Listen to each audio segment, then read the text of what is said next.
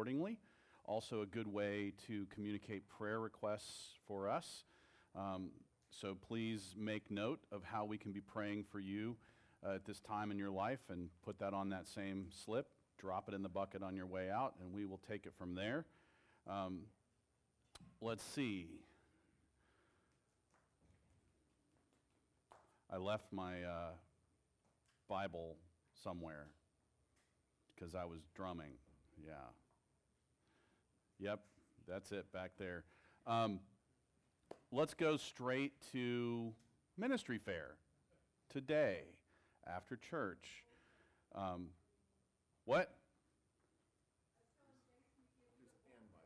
That's oh yeah. I don't know where my Bible went. Eh, you know, it's overrated. Just kidding. My notes. My notes. You are a beautiful soul. Thank you. Um, yeah, ministry fair today. So, for example, if you know how to play the drums, you could sign up at the worship team table to play drums if you, uh, you know, whatever. I'm just, I'm not being directive, just suggestive. I'm not looking, I am looking at someone in particular, but not really. Anyone. At least one particular someone. Yes. Um,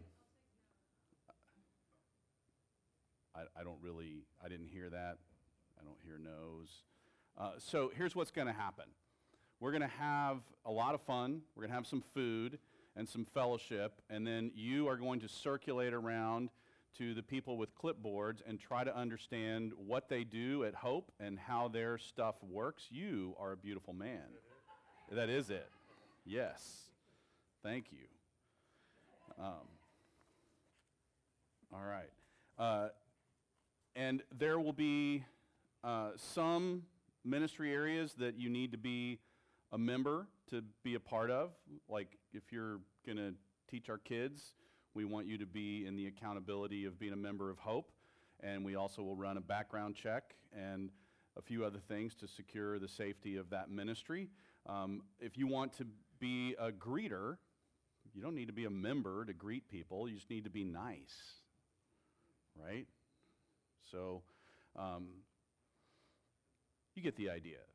But you can find out from those ministry team leaders what you know the prerequisites are for being a part of that team, and then uh, sign up and figure out where you fit in, what you want to do, uh, and we would love to have you part of the fabric of this church. And the best way to do that is to roll up your sleeves and get involved. So that's coming up after church. We will feed you think I said that already, but that's the most important part, really. So, all right. Um, so, in September, we're going to start two different small groups called Reboot. And the first of those is a reboot for combat veterans. That will be meeting on Saturday mornings. It is a 12 week course for dealing with post traumatic stress disorder that is com- usually com- it doesn't have to be combat related, they just have to be a combat veteran. And uh, so that will be on Saturday morning. It is for those veterans and their spouses. Uh, and, and we actually have a few couples in this church where both spouses are veterans, so uh, that would be open to them as well. But that will be a great place to come together and sort of process what your past traumas were with other supportive people who understand the context in which you served. And then there will be other opportunities to sign up to support that course. Like if you want to bring a breakfast one Saturday morning, like breakfast tacos or something like that, you can sign up to do that. And um, that will be available at the small groups table. Uh, Jack, raise your hand. So Jack's going to be and Yolanda are going to be receiving those sign-ups, and John Davern as well. Not sure where John is. He's probably down there making sure we're safe. Um, we also have a new uh, security team that we are rolling out uh, for those of you who are interested in helping to provide security at Hope Church. Talk to John Davern uh, during the ministry fair. He will kind of explain how that works and what that means and all that. Um, there will be a second reboot class for anyone. You could be military, you could be non-military, um, but that's going to be on Tuesday nights starting at 6 here in the Hope Church building. And that course is for anyone dealing with any kind of trauma from their past. Uh, you can come together in that context. Also, a 12 week course beginning in September. Those details are in your bulletin and they will be uh, at the ministry fair as well. Are we doing food for that one too, John? So you, you can sign up to bring a meal, to drop off a meal for that Tuesday night reboot if you would like to do that. Um, and there will be opportunities also to sign up to drop off a meal at youth group on Sunday nights. For we have a, about an eight-week run, or really seven-week run, where we're looking for people who can come and drop off a meal for our youth and their mentors uh, this fall during youth group Bible studies. So there'll be lots of opportunities like that you can sign up for, and uh, hope you will stick around, have some food, some fun, and figure out where God wants you involved. Uh, we do have um, details will be developing for our trip to Lockhart in November on the 13th. Um, Reverend Dr. Fritz Williams has invited me to preach at First Baptist Lockhart. Uh, so we're just going to all, everybody that wants to, we're going to go to Lockhart uh, and worship there. And we will have a live feed here for anyone who, who can't or, you know, just for logistical reasons can't make the trip. Uh, that will be here and on our live stream. So you can participate uh, any of those ways you wish. And we will then, um, you know, after the service, have a big barbecue lunch in Lockhart. You get the idea. Yes. So I will need help figuring that out because Jackie's going to be out of town. So tragic. Tra- we'll do it again. We'll do it again. It's all good. There you go. you probably could, but I want you to have a good vacation with your husband. Yeah. All right. Good. Um, but if like he goes fishing or something, you can zoom in. Yeah. There you go. Okay. Awesome. So, okay. So that's some or most or a lot of what's going on. Encourage you to stick around after church and check out where you fit in and what you want to do. Uh, I will say this we highly encourage you to sign up uh, for things that really suit you and who you are. That way, you're not like hating it uh, five weeks later. You're doing something that you enjoy and that kind of comes naturally to you. So please keep that in mind when you're signing up for things. Do, do things that, that give you energy. That's what we want. That's the vibe we want to create around here. So everybody's happy to be at Hope. Um, all right. So, Darden, why don't you head up here? Uh, so, this is going to be fun to explain. Um, always fun to explain. Uh, so, do you remember how we met, honey? Uh, it was at the end of a uh, of a Greek class. My wife and I, Belinda and I, were having a party. This was in seminary, and Tom said, "I'm not going to use this. So I'm just going to move." Okay. Tom and I, uh, or Tom and uh, another friend of ours, uh, were sitting together at the back of the class. I don't know, making making jokes, and uh, we. I went up and said, "We're going to have a we're going to have a party." Just you know, first whatever week or two weeks or whatever it was, we're gonna have a party, and y'all want to come? And he said, "Is it going to be beer?" I said, yes. And they said, sure. And we've been friends ever since. There you go. So, uh, yeah, I mean, that's So, I mean, we went through like Koine Greek together. We were eternally bonded, whether we like each other or not. I have We're like- PTSD. Can yes, I come to you the. can come to reboot for that. Um, and uh, so we became friends in seminary, and then when Kathy and I began exploring the possibility of coming to San Antonio to begin the work that would become Hope Church, uh, we asked Darden and Belinda to pray about joining us here, and they, um, I guess, didn't discern the Holy Spirit well enough to say no. well, Belinda said no the first time. She said, we can pray about it, but we're never going to Texas. There you go. All right. How'd that work out for you? Not very good. Um, so they were they were here from the very beginning of Hope Church. Our our first, uh, we did about five weeks of pre-launch worship that. services, kind of just to make sure we had all our kinks worked out. And uh, Darden and Belinda came on about that time, and we're here until you abandoned us in 2007, I think it was. I was sent out by the Holy Spirit to The- do the we work. did- of- we were, and we, we, you know, and so we partnered with Darden and Belinda to uh, help plant a church in St. Peters, Missouri, outside of St. Louis. which doesn't exist anymore. So thank you, but Well, another story. I but, mean, but no, no, work- no church ever right. ceases to no, no, exist, right? It's it's part of this eternal ether of of God's work on earth, and the work and, and fruit of that ministry is still being borne out in people's hearts and can- lives and souls. And so I can still see the face of the of the four different dads I baptized when I was baptizing their babies. That's awesome. Baptized the dads and the babies together, so it's kind That's of cool. very Book of Acts like. I know. Yeah, it's pretty cool. It's almost like the Spirit went before us. And Right. It's go for it. crazy. So um, uh, they now live in St. Peters, and their daughter is starting at UTSA this fall as a freshman, and so they're down to see her off. And I thought it would be good to share him with you this morning, since he's here. Like, Yeah. why not? You know, Tom likes to put me up here when I'm kind of weepy and getting ready to do something really, really difficult, like leave my youngest with y'all. So, so this is going to be good. She'll be in good, a good place. I have no doubt about it. I, I'm. There are other places that could have been so much worse. True. So, But uh, so why don't we uh, invite the kids forward, all the important people, just the important people. If you are in fifth grade or younger, and I'll we wing it. invite you down at this time. Let's sit. Let's sit to this side because I don't. You coming over here. Yeah, I'm going to come over to this side. Well, I can just leave it to you. You can. I got it. I got it. I, I almost trust you. I, I, uh, uh, Kathy shut is in the back tonight, uh, today with the kids, and she was working on what she was going to teach this morning and asked what I was going to preach about. And, and so I gave her all my best stuff that I was going to do here. And so she's going to do it back there. So you're going to have a really great time back there, I promise.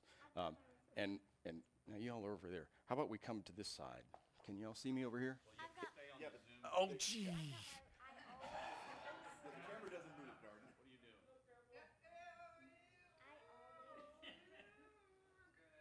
always have a response card that our guys don't.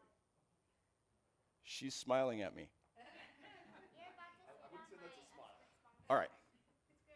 See, I, I have to stand so far back to be on that camera because I'm short. Like, this is, okay, anyway. So, I, I'm kind of short. I mean, have you seen the people around us? Everybody's, anyway, anyway. Um, who, who, who, uh, I'm going to try to teach you something different today. I'm going to try to teach you something new. Maybe you guys do this here, I can't remember. Um, I'm going to read a really short passage. It's only got like eight words in it, right? And then when I finish, I want you to say something in response. I'm going to I'm going to read it, and then I'm going to say, "This is the word of the Lord," and I'm going to have you guys say, "Thanks be to God." Can you do that? Thanks be to God. Let's practice it. Thanks be to God. Excellent. All right. So I'm going to read a passage. Really short passage. First, I'm going to put on my glasses because I can't see. All right. So this comes out of Romans, and it says, "Be constant in prayer. Continue, uh, contribute to the needs of the saints, and seek to show hospitality." Who knows what hospitality is? Anyone? Who knows what a hospital is? Everyone. Okay, so hospital and hospitality, those words are kind of related. Hospital comes from the word that we get hospitality from. And what hospitality means is kind of caring for people, taking care of their needs. Um, you ever had a friend stay overnight? You ever had a friend stay overnight? Did you, did you make them sleep outside? No, no. What'd you do? They stayed in your bedroom, right? Right? Because you wanted them to feel comfortable and welcome. So you had them come in and they stayed in your bedroom. That's hospitality. Or have you ever had someone over for dinner, or maybe your parents had someone over for dinner you didn't know very well, and you sat and you had dinner with them? It's kind of weird because you didn't know what to say and didn't really want to be there because mom and dad have friends over, and you're like. But, but, but you remember, you remember those times, right? that's called hospitality as well. We're, we're caring for the needs of people. And what God is saying here is we're supposed to show hospitality to people, care for them when they have needs. We're supposed to reach out and meet those needs. What's your question or comment? I took it apart this pen, pen and put it back together. You know what? I did that one time and it bled all over my shirt, so be very careful. Not that par- particular pen, but I do it a lot. you do it a lot. Well, don't put it in, don't put it in any pockets on your dress. Just saying. It's okay. All right. So, Miss Kathy is going to teach you more about what hospitality means, and you guys are actually going to get an opportunity to try it out with one another. So, how about I pray for you, and then you guys can go back to the back. Th- thanks be to yes, thanks be to. Oh, I will pray for you. I'm going to put it right here. Wait, I'm going to put it right here because if I put it right here, this is actually Tom's Bible. What kind of pastor goes across the country to see his daughter off and forgets his Bible when he knows he's preaching? Oh, I didn't do that, did I? Oh well. All right. See, this is what you get when this is what you get, you get when you get second string. You know, second string is in. All right. Sorry about that. I apologize. So I'm going to read this passage, and then we're going to do thanks be to God, right? So, be constant in prayer, contribute to the needs of the saints, and seek to show hospitality. And then I say, This is the word of the Lord, and you all say, Excellent job. How about I pray for you, and then we can go. Lord Jesus, thank you for children. Thank you for what they teach us about uh, our relationship with you. Uh, thank you that they come with questions and eagerness that we may lose as adults. And we pray that uh, as they go and continue to learn, we would seek you out um, as we hear your word preached, as I bring the word, Lord, that you would, you would uh, help us to seek you out the way children seek out information and knowledge and joy. And we pray all these things in Christ's name. Amen. Thanks, guys. If you have questions about, thanks be to God. If you have questions about hospitality, ask Pastor Tom. yeah, I mean, whatever. All right. So I am Darden Kaler. I. It's really hard for me. I like to be out here, but then I'm just this head on the screen right at the bottom. It's really awkward. So, all right. I digress. Okay. Um, so there, when, when Tom asked me to preach, a, a, I don't know, a month ago, two months ago, you know, he asked me if I'm interested in preaching every time we come down to visit, and I, I often say, you know, I, I, I mean, I'm a pastor, I work at a church, so I, I'm okay with just having the Sunday off and sitting. And generally, he's okay with that, but he said, he kind of said, you're going to preach, and uh, I was, I was, you know, and I was a little like, why is it so important this particular time? But uh, then, then Pastor Fritz preached last week, and then I realized, oh, Tom didn't want to follow Pastor Fritz. I get it. Now I know why I'm here. Ah, uh, yeah, yeah. It's, it, it, Pastor Pastor Fritz was. Uh, if you missed it, I recommend. Is it on? Uh, do you guys keep them posted on the web? It's on the website. So go to the website, listen to it, watch it. I, I, I can't match his uh, dynamic or his his style or his entertaining ability or or probably even the information that he gives. Um, but what I can't match in any of those things, I can I can match in length. So I'm going to go about an hour today and um, we'll be done at about noon. So, uh, also, uh, the other reason I realized maybe maybe this is the reason Tom wanted me to preach was that uh, happy anniversary to Tom and Kathy.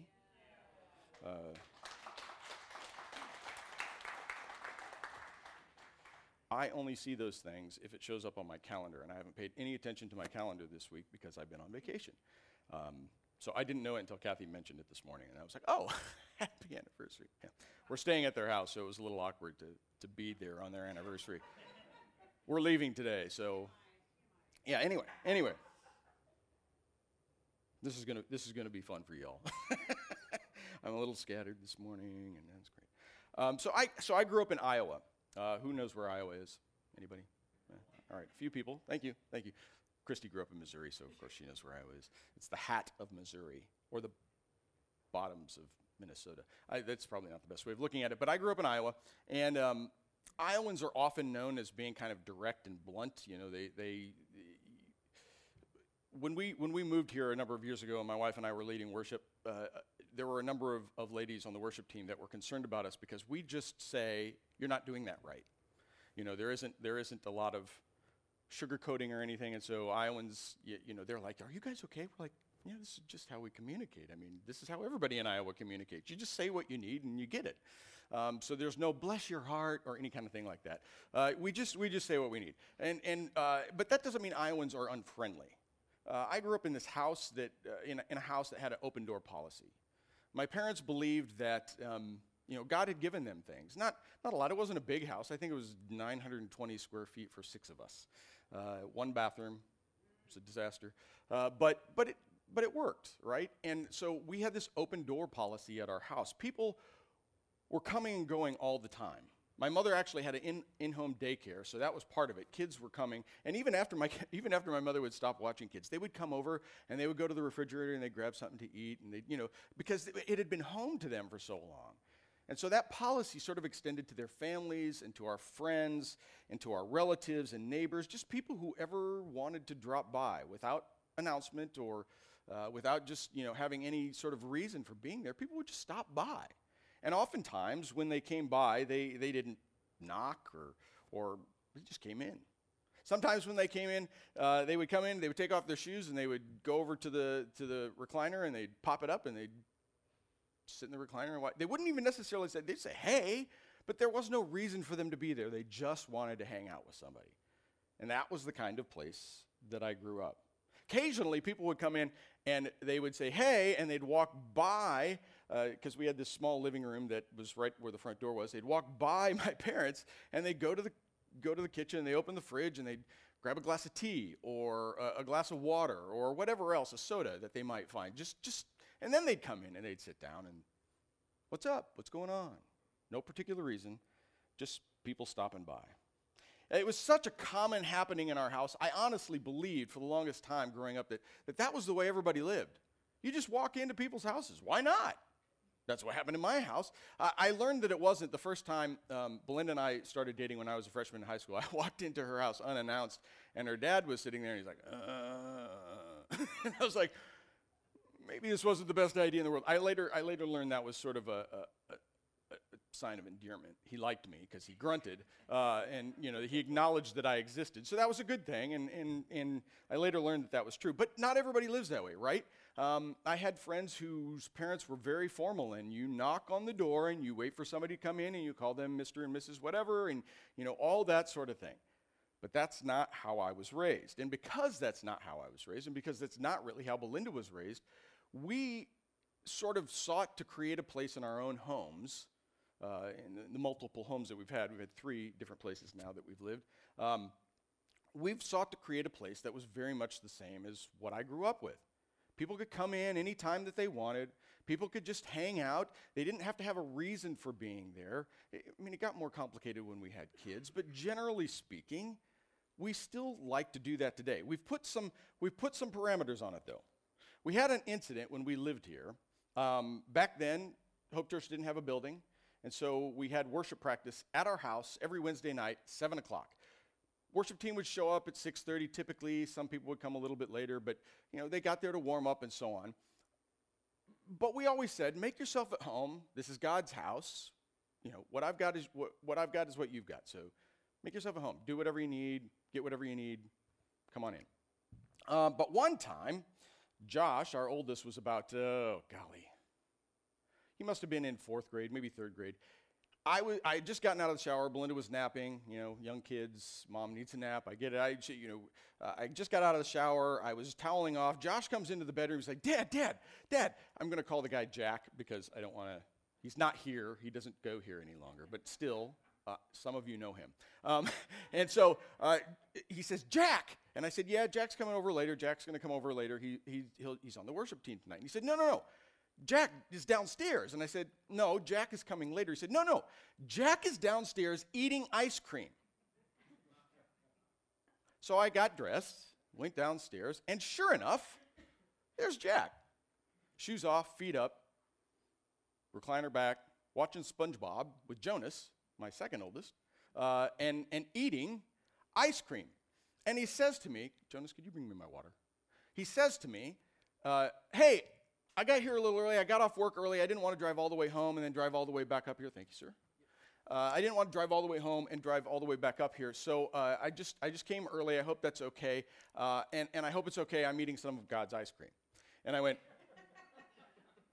I can't hardly argue with that. I mean, it was awkward and it was weird. And we now say to people, if we're expecting you, come on in. You know, if we're having a Labor Day party or a Memorial Day party, just come on in. You don't have to knock for whatever reason. Come on in. If we're not expecting you, you don't want to see me getting out of the shower or anything weird like that. So just you, just let us know you're here at least. Don't don't start making yourself home until you're like, "Hey, I'm downstairs." You know, let us know kind of thing. But that's what hospitality looks like, right? Hospitality is this thing where we're inviting people into our lives, whether we're here at, in God's house or, or at home or at work, we're inviting people into our lives and we're caring for their needs. We're, we're doing things that, that, that make them feel comfortable, that make them feel uh, like they're loved and cared for, and that make them want to be there. My mother just sold her house just last year. And even till the, one of the kids that she cared for, the in home daycare, lived next door, grew up next door. He didn't live there anymore, but when he would come to see his mom, he still walked into her house and would go to the refrigerator and grab something to eat. That's, that's, that's what hospitality looks like. I'm not saying you all have to let people just walk into your house. But there's this mindset that goes with it, right? There's this idea that what we're doing is we're allowing people to come in, we're welcoming them and making them feel so comfortable that what they want is to be there where you are, wherever you've created that sense of hospitality. So, Merriam Webster Dictionary says that hospitality is hospitable treatment or reception of others. Now, this is a, this is a rule of thumb for you. If your dictionary uses a form of the word to define the word, it's not a very good dictionary. Get a different dictionary because you can't I had, a, had a, a, an eighth grade uh, drafting teacher that said, You can't define gobbledygook as gobbledygook because that's not a definition. You're just saying the word over again, right? You can't define hospitality as being hospitable. That's useless. What does it mean to actually be hospitable? So I looked up the Cambridge Dictionary online, right? And it says to be given to generous and cordial reception. Very formal, but you get the idea. Uh, the Harper's Bible Dictionary says it's an act of friendship shown to a visitor, regardless of whether they're a friend, a relative, or a complete stranger. The idea of hospitality is derived from a Latin, a Latin word, uh, which is hospice. Uh, I didn't take Latin, so I had to look that up. Hospice, um, which means host or guest or stranger. And from that word, we get the words for host, hospice, uh, hostile, hostile, hospital, hotel. We even get the words for enemy. Different. You have to go back to the Latin for that, and I, I, won't go into that right now. But the idea is that it's this connection. There's this, uh, the, the, the, in, in Latin, they had this word that they could, that could expand, and, and, and it demonstrated the vast way that we care for people and we engage people. Throughout history, hospitality has been an honored practice. But if you look around these days, I suspect all of us have been in situations where we go, well, that wasn't the most hospitable environment I've ever been in. Uh, if, if you're looking for a place where that might be true, get on Facebook or get on Twitter. It's not, very, it's not a very hospitable environment anymore. People are angry, people are upset, people are agitated, people are afraid, people are concerned, people are anxious, people are worried. And what they do, what we do when those things are true, is we lash out and we're not very hospitable. And so hospitable, hospitality has sort of fallen out of practice and fallen out of favor. And, and really, it's quite understandable. COVID was scary for a lot of people. I get it. Crime on the rise. That's scary.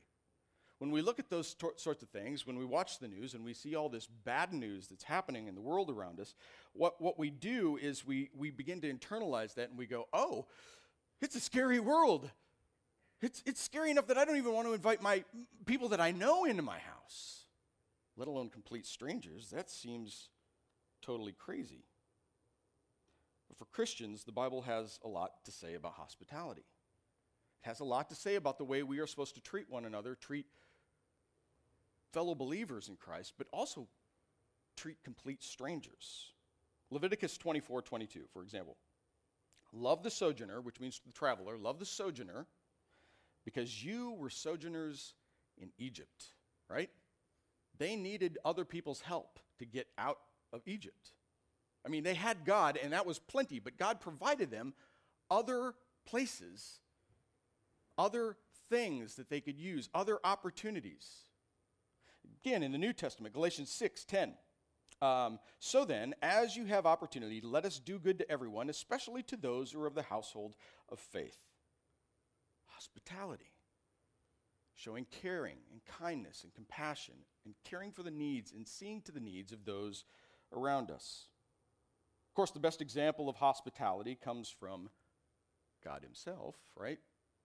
God is a, is a very hospitable God. You might actually say that He is the preeminent host because He calls us in and provides, cares for, loves, nourishes, builds up, strengthens, and so on, and so on. One of the passages that demonstrates this best then is John 14, 1 through 6, right? Um, the word hospitality doesn't actually appear in the passage at all. It's nowhere in the passage.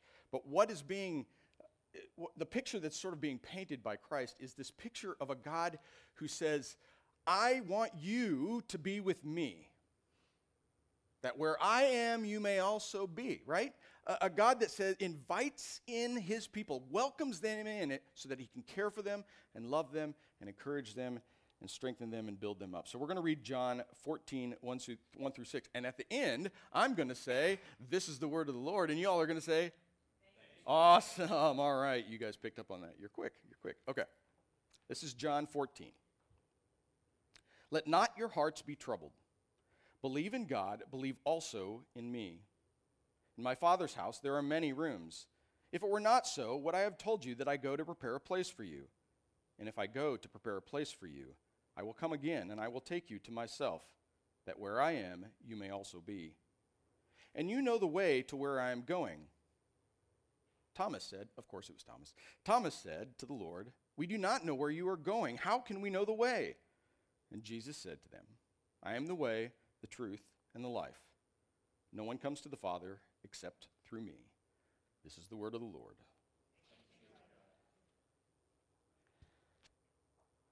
the hospitality that Jesus describes in this passage is, is intrinsically linked to our salvation. It's something that can't be separated. For, for God to, to invite someone in, He's inviting them in not just to His presence, but He's saying, I will forgive your sins. I will save you from your sins. I will redeem you. I will restore the relationship that we have. I'll bring it back to the way it was supposed to be.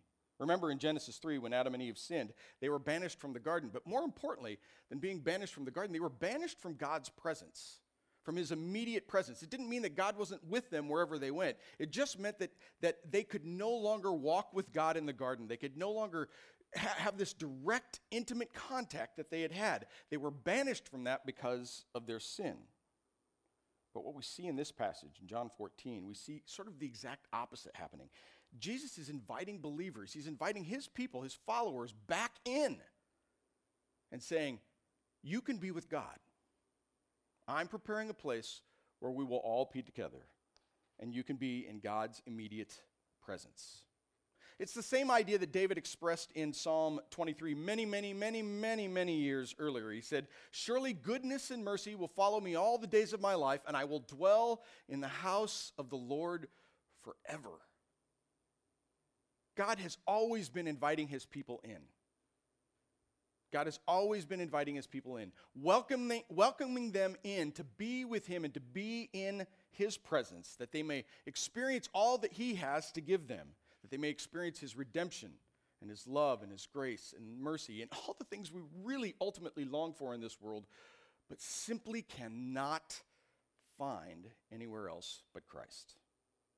It's no coincidence that we read this passage at funerals, right? Uh, you, you, know, Psalm 23 is the, the Lord is my shepherd. We re- this gets read at funerals and at gravesites all the time. Why? Because it brings this level of comfort and this level of peace that, that really very few other things can bring. There's just something about the words that God strung together there that makes people go, I get it. I understand. I believe that that is my faith. I want that. I want to be with God. I want to be in his presence. I want to dwell in the house of the Lord forever. Gives the believer peace. Reminds us that we will be in God's presence. And John 14 then shows us that what that this peace is, is tied to the hospitality of God. It's connected to how he loves us and how he cares for us. Christ's promise of God's hospitality should or does give us peace. It does give us peace. I should have said this backwards. It does give us peace. And, and if it doesn't, it should. Because he's assuring us that we will be in his presence forever. We will be connected to him. We'll have that relationship that Adam and Eve once had. And, and, and all things will be restored. All things will be made new.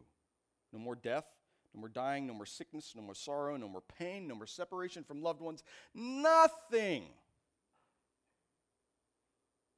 It will all be good. Into the Lord of the Rings in the book, not the, not the movies. Into the Lord of the Rings, there's this great illustration where, where uh, uh, uh, Sam sees, sees uh, Gandalf, the, the wizard. If anybody knows what I'm talking about, raise your hand for just a second. Okay, thank you. uh, in the Lord of the Rings, Sam sees this, this, the wizard for the first time, and he's like, I, I thought you were dead, but then again, I thought I was dead. Are all bad things going to come undone? And the answer is yes, absolutely. Totally in the presence of God, all bad things come undone. All things that we do not understand in this world suddenly make sense, and we go, oh, okay. I, I, it's all good. It's all good. God Himself will provide for all our needs, and it will give us peace. And so, what we are called to do as believers is to welcome others in just as Christ welcomes us. We're called to be the hospitable ones. It doesn't mean we're not going to have bad days where we just don't feel very hospitable, but it means that generally speaking, as His people together, we're bound together, not just to wall ourselves off because, gosh, it is tempting to go, those people out there are crazy. I love you all, but them out there, they're crazy. But what we need to say is, they out there need what we have, and only we can tell them about it. Our job is to welcome them in the way Christ welcomes us. We're called to invite others into God's presence. Invite others in so they too can experience the peace and the hope and the joy that comes from knowing Him. Whether we're in our homes or at work or in our communities or here, most importantly, here at church, that's what the call of the Christian is bringing others into the presence of God. It's not always easy, but it is the main call that we have.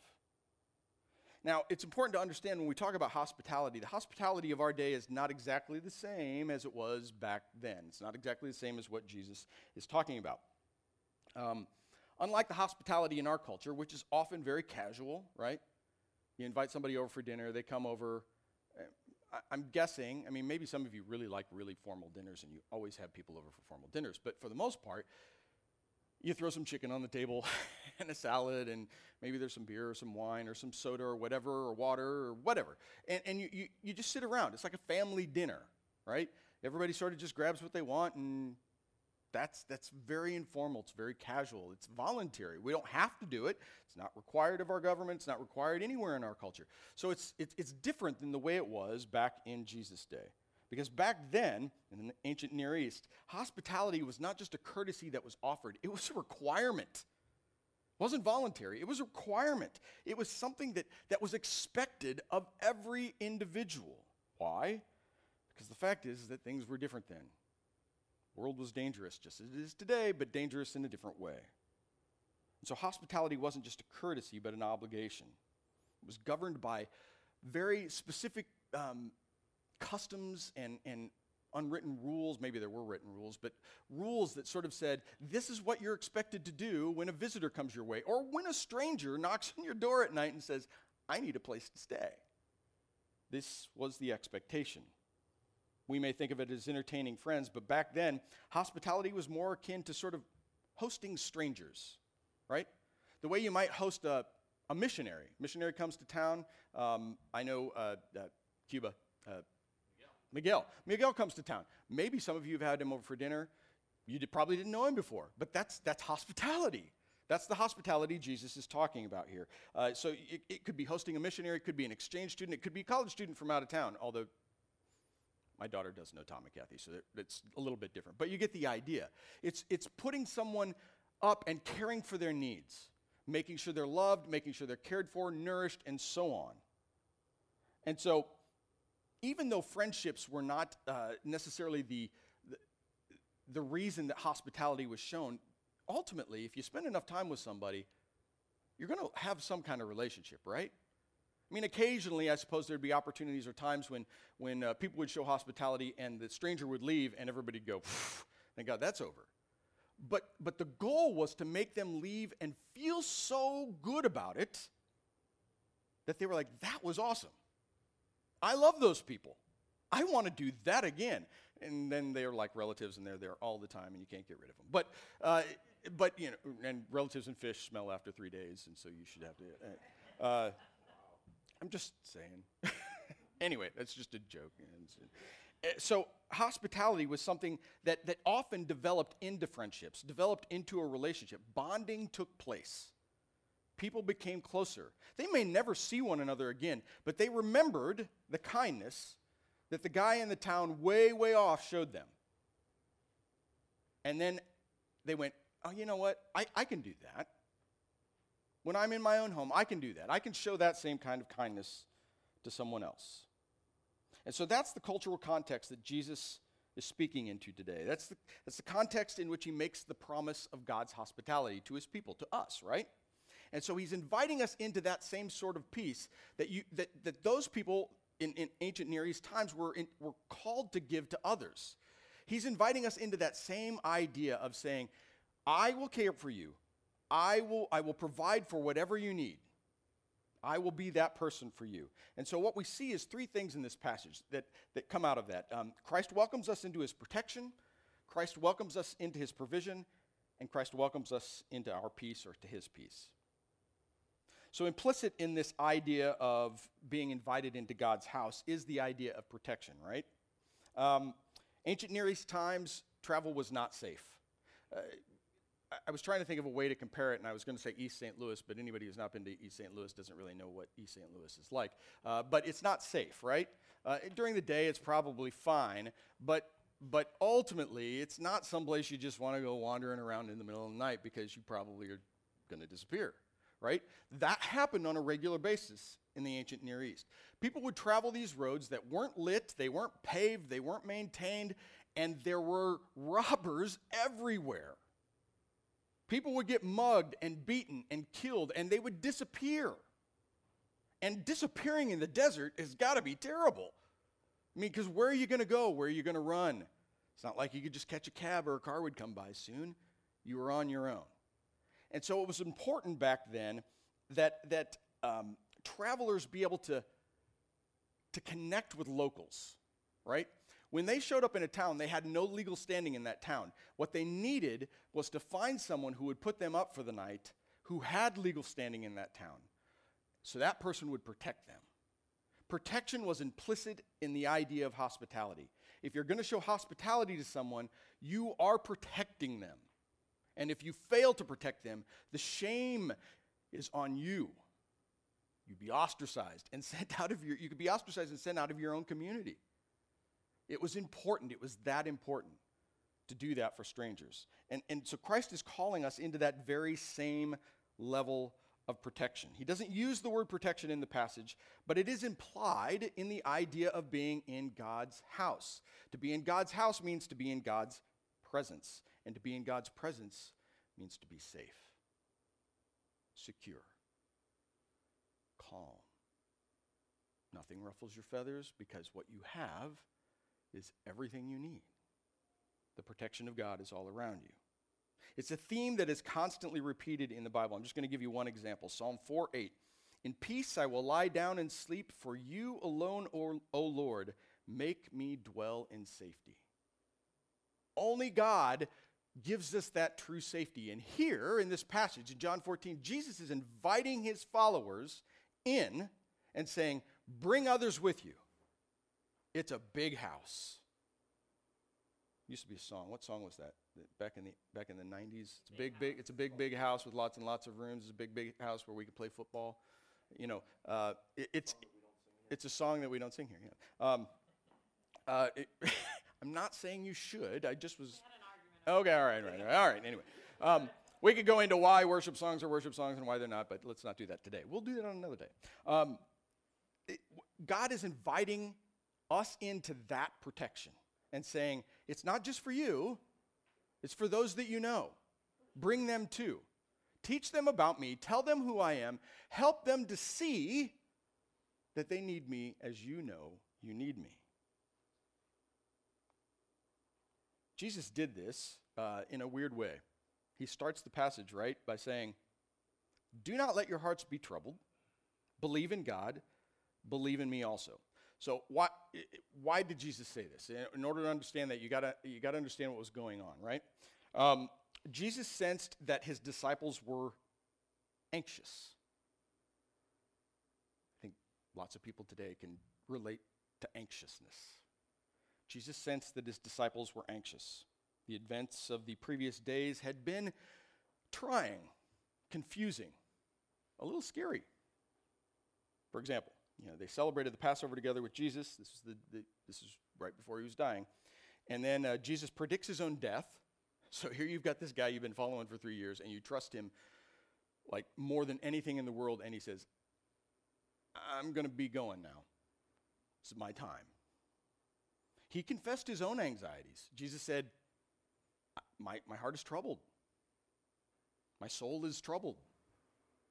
That's unnerving when your leader is going, uh, guys, I'm a little afraid. I mean, imagine being on a plane. If you're on a plane and the pilot comes on and goes, folks, that big bump you felt was no big deal. We'll be fine. We'll be down in a couple minutes. But if he gets on and goes, oh my gosh, you're going to go, ah. So Jesus is going, my heart is troubled. That would make me concerned. That would make me concerned. He speaks of a coming darkness. Again, if your leader is saying uh, things are going to get kind of dark, folks, that's, that's unnerving. He forecasts Peter's denial and Judas's betrayal. The disciples were concerned. The disciples were afraid. The disciples were anxious. They didn't get everything that he was saying. It all seemed so weird for Jesus to be saying these. I mean, he talked, he veiled things before, but wow, this seems really dark for our Lord. He was always so upbeat. he was always the guy that gave us hope. And now he's saying these things that make us go, what's going on? They didn't know everything, but they knew something was wrong. Imagine this if Jesus were alive today, it would make a great blues song, right? Everything he says would make a really great blues song. Okay. Da da da da da. My life is ending. Da da da da da. I'm full of fear. Da da da da da. Darkness is coming. Da da da. My friends aren't near. You get it? This is Jesus was a blues artist. He was one of the first blues artists. I mean, he was saying this is going to be rough.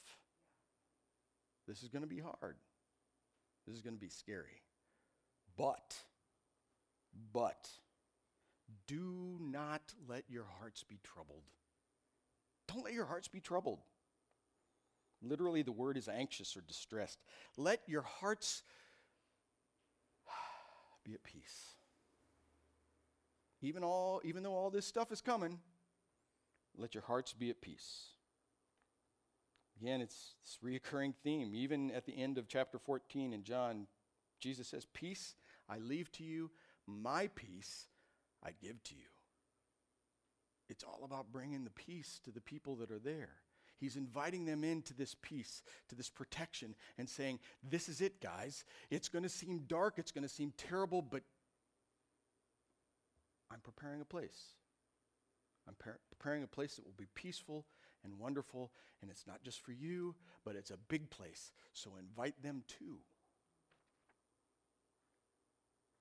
Don't be anxious about your life. Jesus says that in Matthew 14. He says, Though you'll hear rumors of war, or hear of wars and rumors of wars, don't be anxious. This theme goes on and on. Christ invites his followers in not just to not just to follow him and obey. He certainly wants us to obey. He says, "If you love me, you will obey my commands." But part of that is is trusting, resting, being at peace and helping others to find that as well. Because let's face it, it feels like there are a lot of reasons to be anxious these days. And most of you aren't sending your daughter off halfway around the world to go to college. There's a lot of reasons to be anxious. I'm not anxious about that, by the way. I'm just sad. Uh, there's a lot of reasons to be anxious. the world at times seems to be on fire.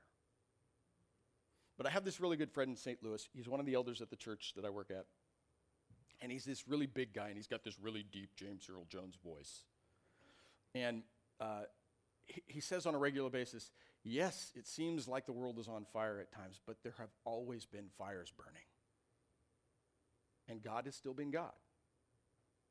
And God has always invited us in, and God has always loved us and cared for us. So nothing has changed. COVID was a big deal, huge. Some of you are still terrified. Some of you are still terrified. It was a big deal, and nobody is knocking that. But the fact is, is if God was God before COVID, God is God after COVID. God is God during COVID. God is God during whatever storm might come. And He's welcoming us in, here, to this place, to worship, to love, to be cared for, to be built up, to be strengthened, and so that we can invite others into that as well, to experience His peace. Do not let your hearts be troubled. Believe in God and believe in me also. In other words, have faith in me, trust in me. Just as you trusted in the Father, just as you trusted before COVID, trust in Him now. Trust in the God who cared for you before. This would have been a shocking thing for Jesus to say back then. We, we read this and we go, well, oh, yeah, Jesus is saying, trust Him like the Father because He's like the Father. But back then, that would have been blasphemous. For Him to say, you can trust me just like you trust the Father, is to say, I'm equal with God, I, I, I am God. That's shocking. But he wants it to be shocking because he wants, he wants the people that read this, and he wants us to hear this that if we've trusted God before, if we trusted thing, God when the, when the sun was shining, then we can trust Jesus now. Rainy outside, not rainy outside. We can trust Jesus now. Trust me, I will keep you safe from all dangers and harms. Doesn't mean life's going to be easy, doesn't mean life's going to be fair all the time, but the fact of the matter is, it means that when troubles arise, our God will protect us now just as He has always protected His people, just as, just as, just as He protected His people when they were leaving Egypt. And they were forced into this big sea. I don't swim very well. That would have been terrifying to me. There's a lake in front of me, and death or slavery behind me. That would have been terrifying. And the people grumbled. Don't, don't get me wrong, they grumbled. But ultimately, they walked out there. They trusted God. God's asking us to do the same thing. He's saying, There's no reason not to. I've proven myself. Why stop now? Think of it like this you get in your car every day, right? And I suspect, while, while, it's a great idea, you should have your brakes checked regularly. That's just a caveat. Uh, have your brakes checked regularly. But we get in our car every day, and I doubt all of us, or maybe any of us, check our brakes. We don't get in and go, okay, back light's working, front light's working, is it going to stop me when I start? You know, we, we don't do any of that. We don't get under it and check the pads and make sure the rotors are all right. We don't do that. We just get in the car and we trust that the brakes are going to work every single day without fail whether we're coming to a slow stop at a crosswalk or we're slamming on our brakes to avoid a child whose ball has run out into the, uh, rolled out into the street. Or worse, or maybe that's not worse, or, or slamming into the back of a truck in front of us, or whatever it might be. We trust that those brakes are going to work. We trust so much that the brakes are going to work. We believe so, it's so automatic, it's so part of who we are that we just do it naturally. Nobody has to go, I should slam on the brakes now. I think I'll slam on the brakes. Foot, lift up, slam on the brakes. We don't do that. We just do it naturally. We do it so naturally that we do it even when we're not in the driver's seat of the car. Right? Who has ever taught a teenager to drive? Yeah, right? First time I ever taught a teenager to drive was my niece, who came to visit us here in San Antonio probably, I don't know, she, she was 15. So it was a long time ago. Um, and she's now got six kids, so it was a long time ago. Uh, she had never driven before. Her parents had never taken her out. Never, ever, ever. And so I thought, well, San Antonio is as good a place as any, right? I mean, why not? Who shouldn't learn to drive in Texas? You're a better driver if you learn to drive in Texas. So I, I, took her down to Reagan High School. We lived up in Stone Oak, just north of the high school, about a mile. And I took her down to Reagan High School, and I we drove around the parking lot over and over and over. It sound familiar? I hope we did this when you were driving. We drove around the parking lot over and over and over and over again until she got to the point where she wasn't hitting the brakes really hard, and my head wasn't hitting the dash, and all that kind of stuff. She was making turns slowly, you know. wasn't She wasn't panicked. Uh, and I said, "Okay, now you're gonna drive us home." And she's like, "Okay, okay, great." What I didn't count on was the fact that traffic changes everything. You know, people do what they want to do when they're driving, and so they'll pull in front of you. And she just, the, the anxieties flared up, and she was just all nervous. And I, I think at one point she started crying. I was crying. Um, you know, it was, it was terrifying. There were so many near misses. I, I, I kid you not, I could have put my foot through the floor and stopped the car the way Fred Flintstone does. You know, just because it's terrifying. But it's a natural response, it's what we do without thinking. That's how we respond. Jesus is kind of going, trust me, just like you trust your brakes. You don't think about it. You don't go, can I? Can I really? Is he really going to pull through today? Is he going to protect me? Is he going to get me out of this? Just trust me. I'm better than your brakes. I'm the perfect Midas, so to speak. Uh, comparing him to another God's probably not the best thing, but you get the idea, right? You get the idea. Trust. Don't fear, trust. Trust as you've always trusted me. And it's on the basis of that that he says what he says next. He says, In my Father's house there are many, many, many, many rooms. If it were not so, I would not have told you that I go there to prepare a place for you. And if I go to prepare a place for you, I will come back so that you can be where I am. That was a paraphrase, but you get the idea. He's inviting us in. He's inviting us into his protection. He's providing us into his provision. The idea of many, many rooms means there is enough for everyone.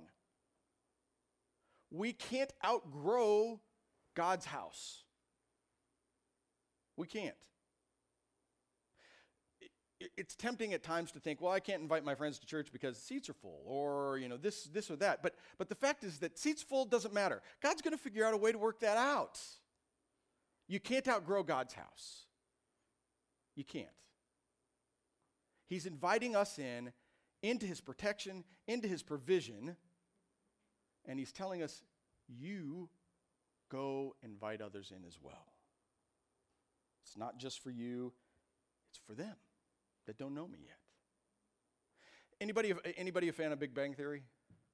Oh, thank you. Okay, good. So there, there's, a, there's a guy in Big Bang Theory who's, uh, who's this gawky, tall, um, uh, weird uh, physicist. He's a teacher at Caltech, right?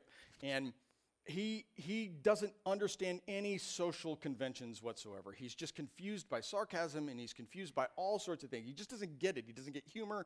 He just doesn't get things like that. But the one thing he gets, the thing he always gets right, is, is when someone new comes into his house, when a guest is in his house, especially if the guest is hurting, he offers them something warm to drink.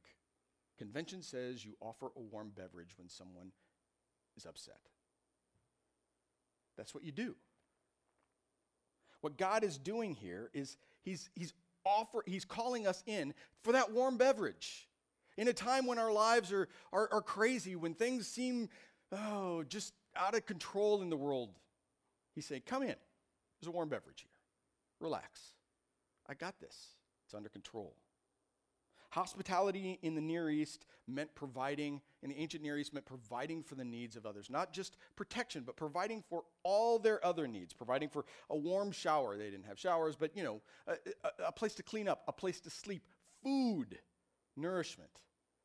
God provides those things for us rest, cleansing of our sins, nourishment in His Word.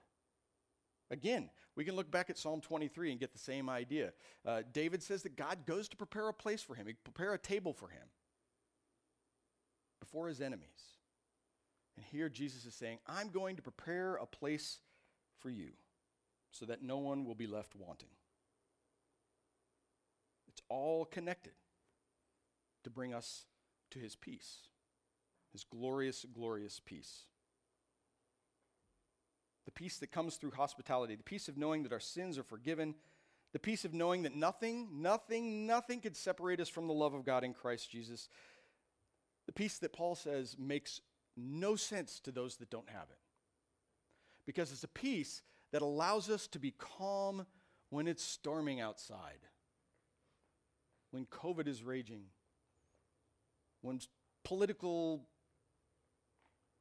people are being political, civil unrest, crime, whatever it might be that worries you, that causes your anxiety. He invites us in and says, This peace I give to you, this is why you're here. Come into my peace. Come into my protection. Come into my provision. For us, for you, here at Hope Church, that's, that has a specific meaning. That's a specific application that you can that you can walk out of here today and you can say, I can do this. I can do this. Offering non-believers a safe place to experience God's love and investigate what it means to be a believer providing them opportunities. That means you got to actually put yourself out there and, and have a conversation with them. Providing them opportunities to ask really, really, really uncomfortable questions. Providing them opportunities to wrestle with really, really difficult topics. Providing them opportunities to share their personal struggles without the fear of being chastised or ostracized or rejected as the world is so prone to do. It used to be something we said here at Hope Church that God loves you the way you are, uh, but He loves you too much to leave you that way. I don't know if you say that still today. Um, but, but, but that's the idea, right? Offering hospitality as Christians uh, means going out and accepting people the way they are, but loving them too much to just leave them there. There's a lot of people out there, folks. A lot of people. San Antonio is like 120,000 people bigger than it was when we left here 16 years ago, maybe more than that. Um, there's a lot of people out there. And all those anxieties that you felt during COVID and that you felt during politics, I'm just going to say politics. You felt during politics and you felt during, uh, uh, you, know, you know, when you watch the news at night, they feel it too. And they don't have anywhere to go. And so they get angry and they get upset and they take it out on the people around them. Facebook, particularly, Twitter, wherever you want to go to, you know, whatever your thing is. Um, there are a lot of people out there and they need Christ and they need the peace that you may not feel all the time, but you can. They need that too. And Christ is calling us to welcome, welcome them into that as well. That, that open door policy that my parents started many, many years ago, it, like, like, I said, it remained intact uh, until my mother sold the house a couple years ago. My dad died in 1992. My mom remained there until I think 2018, maybe 2019. And then she moved in with my sister. But up to that time, I can't tell you how many people just continued to stream through the house. Some people my mother had never met before. They might have been friends of my sister, and they were there to meet my sister, but my sister wasn't there yet. And so they just come on in. They'd sit, they'd talk, they'd get a warm beverage or whatever it was that they needed.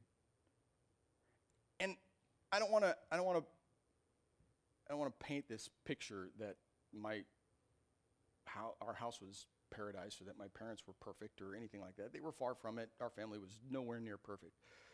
But what we, what, what I see in that, what I see in that is this little glimpse of, of the hospitality that God calls his people into. It's just a warm place you want to be. I still have fond memories of being in that living room with my parents and with people that they knew and people, my friends and my, my siblings and, and so on, and just being.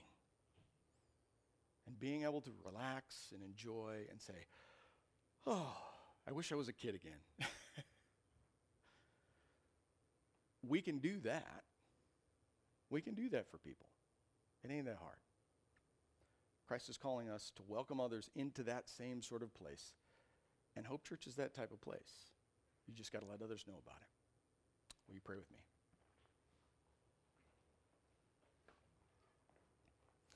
Gracious Lord, we thank you for um, being a welcoming God. We thank you for being a God who loves us the way we are, and yet loves us entirely too much to leave us as we are. We thank you, Lord, that you invite us in to,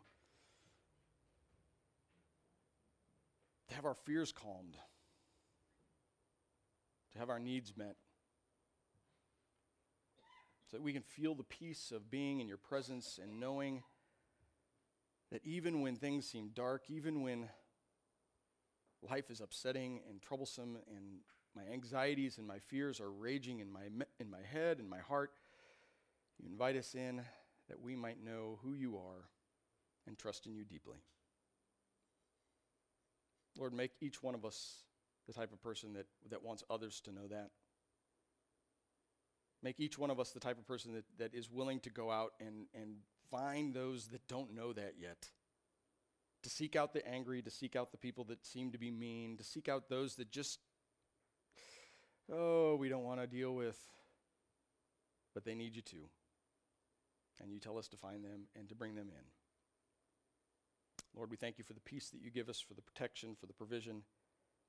We pray that we would build a house of peace, protection, and provision for San Antonio, the United States, for all those around the world that need to know you. We pray all these things in Christ's name. Amen.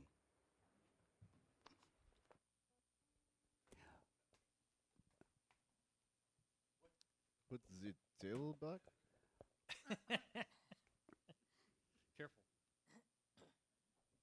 What are you thinking about? No, no problem.